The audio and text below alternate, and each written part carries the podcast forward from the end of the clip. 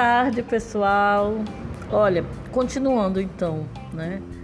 Porque eu falei para vocês no podcast sobre Eros e Psique sobre as quatro tarefas que eu não iria falar naquele podcast porque não ia dar tempo e ia ficar muito grande o, o podcast, né?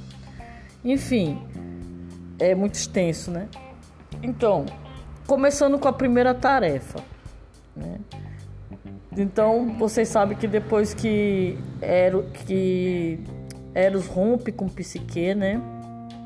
Devido àquelas tretas todas que eu falei no podcast anterior, então é, Psique vai atrás de Afrodite para pedir a ela uma, a ela uma ajuda e implorar, né? Implorar a Afrodite para retornar para Eros porque ela estava sentindo muita dor diante da perda do amado, né? o que é muito natural também, né? Então, então aí a Afrodite, né, ainda enraivecida com Psique, diz a ela que, que ela tem que cumprir quatro tarefas. Então, a primeira tarefa que a Afrodite pediu foi o seguinte: ela ordenou a psique para organizar uma pilha enorme de sementes, de forma que cada uma delas esteja no seu lugar é, apropriado antes de anoitecer, tá? Então ela tinha essa tarefa de empilhar sementes. E o que, que significa isso do ponto de vista simbólico, né? Bom, como eu tinha falado para vocês antes, o encontro com o outro, então tem toda aquela dinâmica do amor que a pessoa fica encantada e idealiza e, e coloca no outro muitas vezes aquilo que ele não tem, sabe? Então, qualquer coisa que vá contradizer este castelo que a pessoa, essa novelinha que a pessoa construiu na cabeça, então ah, não quero mais saber dessa pessoa. Eu vou para casa de mamãe. Vou voltar porque ele me decepcionou. Aí, a gente vê na mídia, né? Casamento de dois dias, casamento de uma semana, né? A pessoa de repente diz: Ah, não quero brincar mais, não. Essa pessoa tem defeitos. Bom, gente, é, é a questão do príncipe encantado, né? Então, mas é, pela, pela questão até da química do amor, né? Até mesmo a biologia explica, porque quando a gente conhece alguém, a gente realmente fica tem uma sensação de bem-estar que é até cerebral. O cérebro ele libera dopamina e noropinefrina. Veja só, gente. Sabe? Então são dois neurotransmissores muito bons para o organismo, né? Isso a gente sente quando come um chocolate ou quando faz exercícios físicos também, que é muito importante. E outras coisas que nos dão prazer, né? Então, só que uma, uma quando a gente se relaciona com alguém, né? O, o nosso amado, ele é diferente de nós. Então existem as diferenças. E aí? Então como é que eu vou, vou lidar com essa diferença de modo maduro? E sair dessa zona de apaixonamento, né, que cega um pouco e entrar numa zona mais calma do que a gente chama de amor, né, que é uma troca mais madura, né, onde eu não vou idealizar o outro. E aí isso é uma metáfora, né, essa coisa de que Afrodite manda ela empilhar essas sementes porque é o seguinte, é o saber o que me pertence e o que pertence ao outro. Então não, não é, eu não preciso, ele não precisa concordar comigo e nem eu com ele, sabe? Ou com outra pessoa. Eu estou falando ele e ela, mas pode ser qualquer gênero sexual, né? Pessoas que se relacionam eu não vou poder é, ser igual àquela pessoa, nem ela igual a mim, porque se ela for igual a mim, ela está se anulando, tá? E se, se, ou, se for diferente de mim, não. Apesar das diferenças, as pessoas se encontram do mesmo jeito. Então, é esta a primeira, a, a primeira tarefa de psique, tá certo? O que é um, um, um, um, ensinamento bem importante, né? Porque um, um amor imaturo, né? Não sei se vocês já perceberam que tem pessoas que começam alguns relacionamentos e aí começa a se vestir até igual aquela pessoa, né? Falar igual, gostar das mesmas coisas que aquela pessoa gosta, né? É, e, e não é bem assim, né? Nem, não precisa ser bem assim. Claro que precisa ter alguns fatores que são incomuns. Precisa, precisa, é importante também, né? Mas, mesmo tendo alguns fatores, a pessoa casa com alguém que tem a mesma profissão, tudo bem, mas não são as mesmas pessoas, né? São pessoas diferentes. E essa diferença é necessária para a saúde de qualquer relacionamento, tá? Porque no primeiro momento pode até fazer bem, mas e depois? Que a pessoa vai conviver com a pessoa, né? vai conhecer mais a pessoa a fundo, né? vai sair dessa, dessa zona de paixão. Então é isso que o que Afrodite, na verdade, é, é, pretendeu com essa primeira tarefa de psique, né? Então, vamos então para a segunda tarefa de Psique, né? Então, a Afrodite manda a Psique, né, juntar velos dos grandes e agressivos carneiros dourados de sol, certo? Então, enquanto eles pastam no rio, né? Eles, assim, é muito complicado, né? Como é que velos é, é, é a lãzinha do, do carneiro, né? Ela tem que tirar dos carneiros enquanto eles estão lá no rio. E ela, ela ficou com medo, né? Ela disse, mas eles vão me agredir. Como é que eu vou fazer isso? Né? E aí, o que que, o que que acontece? Então, aí o deus Hélio, né? Ele refletido na, nas águas do rio diz: para ela. Como é que ela vai fazer isso? Porque ela estava chorando, querendo desistir, né, dessa tarefa, porque ela achava que não ia cumprir. Mas aí o sol, o sol, né, que significa clareza, dá um conselho a ela, disse: "Olha, à noite os carneiros adormecem. Você pode então colher a lã dos arbustos nos quais os carneiros se esfregam durante o dia." Olha que coisa maravilhosa. Ela não, ela, ela não ia precisar pegar lá do carneiro, o carneiro dar um coice nela, né? Não ia precisar. O que foi uma grande ideia do deus Hélio, né? Que é o deus do sol, né? Então, então o que que é o desafio? O que é que está por trás dessa dessa tarefa de Afrodite, né? É assim. É, Afrodite queria com isso é, ensinar Psique a lidar com as forças destrutivas, assim como a autoagressão, né? Porque nós humanos temos também um, um, um, pendor assim que vem do ego, que é um, um pouco competitivo. Então, se vocês já perceberam, alguns casais entram nessa zona de competição. Ah, quem é o melhor? Ah, eu amo mais do que você me ama. Fica contabilizando, né? Ai, meu Deus, quem é que responde mais mensagem no WhatsApp? Quem... Olha, ah, não, eu te amo mais do que você a mim. Como é que a gente sabe disso? Não é, né? É uma coisa meio. E aí, a questão é a pessoa lidar com esses sentimentos competitivos de uma forma. É, é, é, é se desviar desses elementos competitivos que leva à agressão né? Então, porque aquela pessoa não está fazendo aquilo que eu quero naquele momento, então eu vou pegar aquela pessoa e vou dizer, ah, tu vai ver, filho da peste.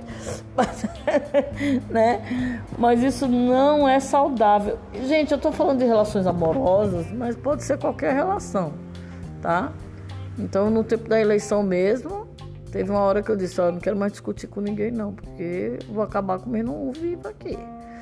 Porque vem defender coisas que eu acho, nossa, mesmo essas pessoas que a gente não concorda de jeito nenhum, a gente tem que aprender a dialogar com elas, né? É bem isso. Mas isso aqui a gente tá falando de relações amorosas, afetivas, tá? Então, é, o mito, o mito né, nos diz para que a gente abandone esse espírito competitivo, né? Então, ele, ele nos inspira a negociar em vez de agredir, isto é, a usar nossa astúcia e a força pessoal no mundo competitivo sem nos deixarmos atemorizar por ele, o que nos levaria a nos tornarmos rígidos e acuados, né? Então, como é que você vai conviver com alguém sempre de uma forma assim acuada? Ah, eu tô com medo de falar isso com a pessoa, porque então a pessoa vai me dar um coice né? Ah, eu não tô com medo da reação da pessoa. Isso também não é legal. Então, a disposição para ouvir, mesmo que você saiba que aquilo ali contratiza um pouco as suas ideias, né? Feito uma criança, sabe quando você diz não para uma criança e a criança, não, mas eu quero, mas eu quero, mas não vai ter. Mas eu quero, mas não vai ter. Aí a criança chora, esperneia e deixa ela lá e chorar e espernear vai fazer o quê, né? Vai chorar, vai aprender a chorar, vai. Porque ela não é dona do mundo. Aí ela cresce, aí pressupõe que na vida adulta ela vai chegar e, dizer, e pensar: eu não sou dona do mundo. Existem outras pessoas além de mim no mundo que pensam diferente de mim. né? Mas numa criança a gente até entende, né, gente? Mas assim, uma pessoa adulta aí complica. Então, então, esta é a segunda tarefa de psique. Para vocês verem, eu estou falando, gente, não só da, da narrativa, eu estou falando também do, do significado simbólico de cada uma delas. Como eu disse para vocês, né, no podcast passado, que os mitos, né, eles, eles também trazem é, um ensinamento para a gente, né? Eles também trazem um ensinamento para a gente entender, para a gente se compreender no, no, próprio processo de alma. No caso do, do mito de Eros e Psique, a tônica é o encontro com o outro. Mas a gente pode ter mitos falando sobre coragem, a gente pode ter mitos falando sobre também sobre sentimentos que não são bem elaborados, né? Como ódio, raiva, ira, né? O mito da medusa depois eu vou fazer um, uns comentários porque eu percebi que muitos alunos é, é, resolveram falar, narrar o mito da medusa. Então eu preciso acrescentar algumas questões que eu acho importante falar ali. Então, na terceira tarefa, né? Afrodite entrega a Psique um recipiente de cristal que ela deve encher com águas que alimentam os rios das sombras, do, do, como se fosse do Hades, sabe? Então, mas só que em outras traduções eu já vi que na verdade essa, esse cristal também tinha a ver com a fonte. Ela tinha que escalar uma montanha imensa para pegar essa água da fonte, né? Então, aí mais uma vez, Psique vai se desesperar por considerar-se incapaz de realizar essa tarefa. Mas Zeus é, é, aparece em forma de águia, voa até ela, pega a taça de cristal, enche, enche no rio e devolve para a psique, né? Então, o que acontece aqui? O que foi que aconteceu? A providência divina, né, ajudou a psique, no caso, através de Zeus, né? Então, diante desse, desse, desses desafios dela, tem essa, tem essa, tem essa questão também, porque psique é alma, tá? Então, ela, ela tem muito o, a questão feminina. Então, o que é o feminino para a mitologia? O feminino representa a intuição, representa também a fé, sabe? No, no transcendente, a espera, a passividade, né? E, e, a fé, né? A fé, a confiança de que, de que há, né, uma um, um sentimento tão grandioso e verdadeiro que nem que que não é diante do, dos obstáculos, né, que sempre tem, né, a gente vê nas histórias de fadas, como eu falei para vocês, né, o casamento e eles viveram felizes para sempre. Sim, podemos viver felizes para sempre, mas esse feliz para sempre, ele vai incluir também os desafios, né? A pessoa se casou, aí acha que ali é como a novela da Globo, é o último capítulo da novela. Não é, gente. Talvez seja o primeiro capítulo de uma outra novela, né? De uma outra história. Então, então ela após ter aprendido, né? A, a discernir suas necessidades e a cooperar com as necessidades alheias, agora o desafio consiste em adquirir visão para distinguir e alcançar o que se deseja. Quando aprendemos isso, adquirimos a capacidade de visualizar padrões e de agir de forma decisiva por nós mesmos. Então, o aspecto feminino da psique humana tem sido descrito como uma consciência difusa. A natureza feminina é inundada pelas infinitas possibilidades que a vida proporciona e vê-se atirada todas elas quase que de golpe. E a grande dificuldade é que ninguém pode ter ou ser muitas, muitas coisas ao mesmo tempo. Algumas das possibilidades que nos são dadas se contrapõem e, portanto, temos de escolher. Como a, como a águia, né, a águia que apareceu para Eros, que tem uma visão panorâmica, temos que de focalizar um ponto longo no rio, mergulhar e trazer uma só taça de água, certo? Então, o que é que o mito ensina? Ele ensina que, é, que para amar, né, é preciso escolher e, e é fazer com que a gente se sinta satisfeito com nossas escolhas. Então, isso não significa que estaremos saciados quando encontrarmos o amor em nossas vidas, mas que agora devemos assumir um compromisso com ele, né? Então, existe um compromisso ali de, e uma disposição para que as coisas deem certo e qualquer sinal de, de, de, de sabor, digamos assim, que é natural também, Ai, você, como eu disse para vocês, ai, eu não quero mais não, eu quero brincar disso não. Eu quero voltar para o meu quarto na casa da minha mãe, né? Porque não dá certo, né? Não. A questão é que às vezes depende também, né? Tem relações que são abusivas, tóxicas, que aí tem violência no meio, isso aí já é outra coisa, viu, gente?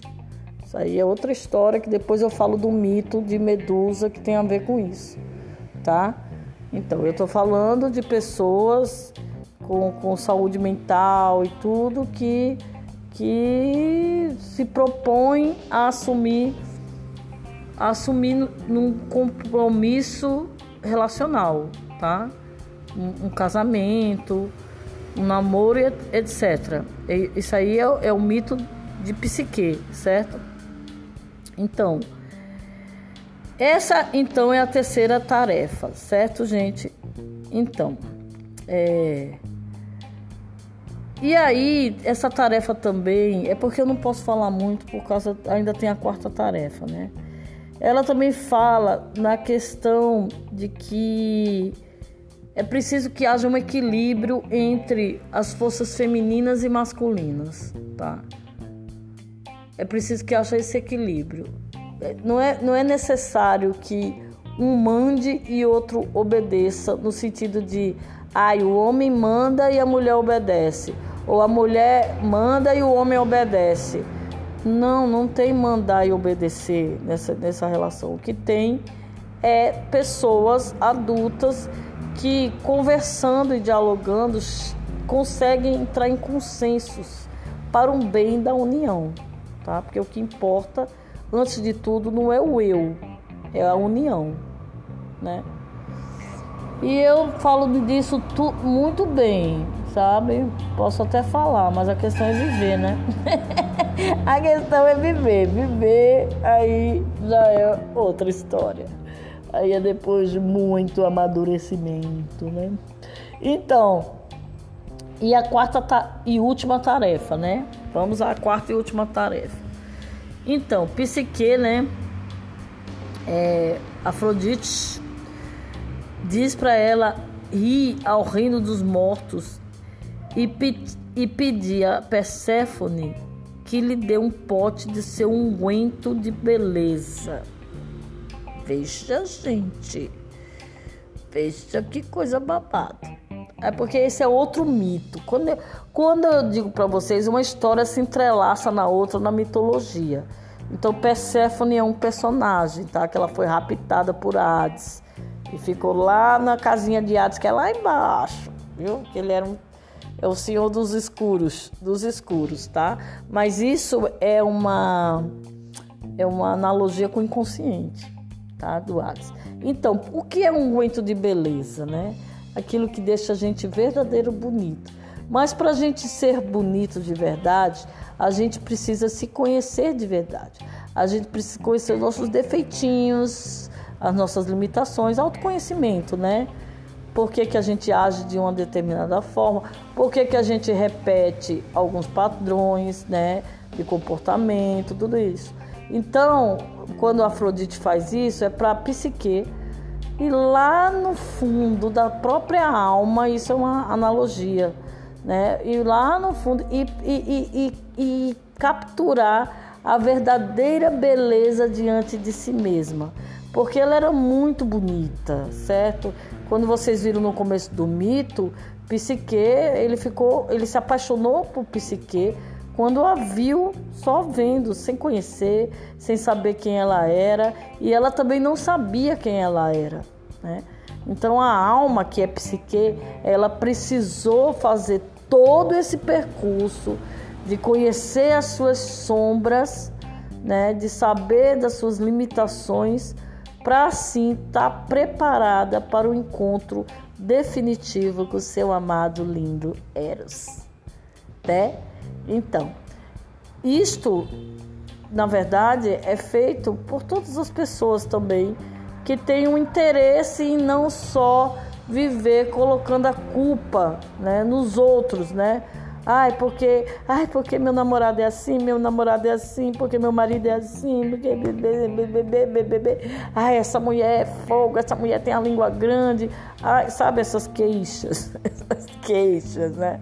Então, é, na verdade, então, é, esse mito também quer falar que apontar, né, para o outro as faltas e tal, sem fazer esse trabalho interno, é, não, é, não é fácil, então, viver um amor maduro.